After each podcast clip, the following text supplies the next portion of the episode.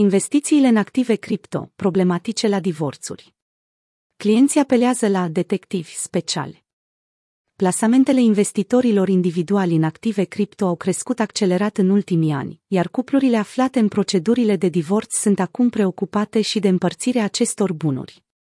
În aceste condiții au apărut avocați specializați în astfel de probleme, dar și contabili detectivi care reușesc să dea de urmă acestor investiții, mai greu de urmărit decât cele tradiționale.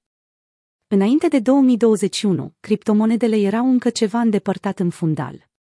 Dar anul trecut subiectul a început să devină popular în procesele de divorț, a declarat Sandra Radna, avocat din New York care lucrează pentru clienți cu venituri mari, pentru Observer.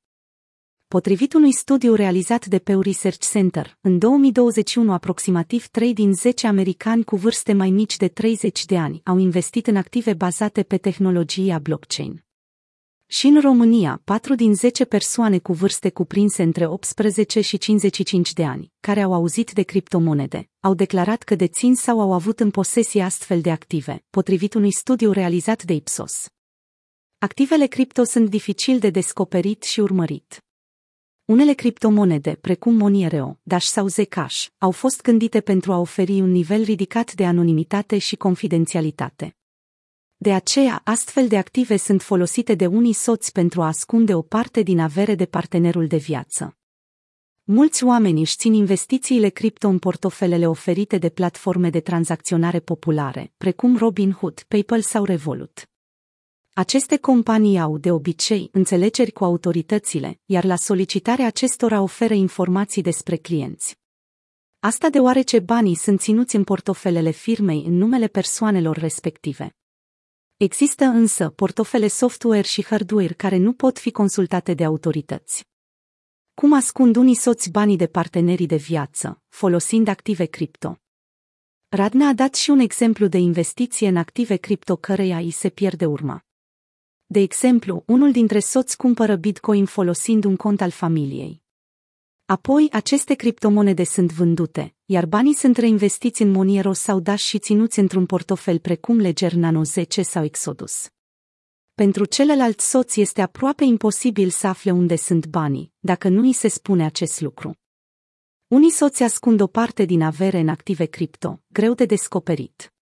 Foto Pexels unele dispute sunt rezolvate cu ajutorul unor contabili specializați în urmărirea tranzacțiilor cu criptomonede.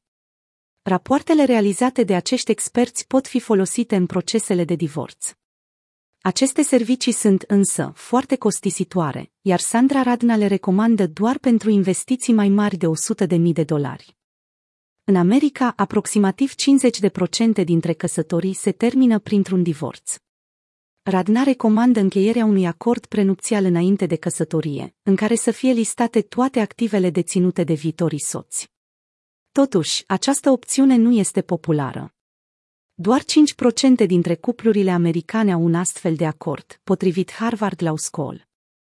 Românii căsătoriți ar trebui să fie și ei atenți la investițiile în active cripto, deoarece instituția familiei nu mai este la fel de solidă ca pe timpuri. Rata divorțurilor s-a dublat în ultimele trei decenii în țara noastră, potrivit Inese. În 2019, una din patru căsătorii din România se finaliza printr-un divorț, față de una din șase mariaje la începutul anilor 90. În pandemie lucrurile s-au înrautățit, în 2020 s-a înregistrat un divorț la fiecare 3,5 căsătorii.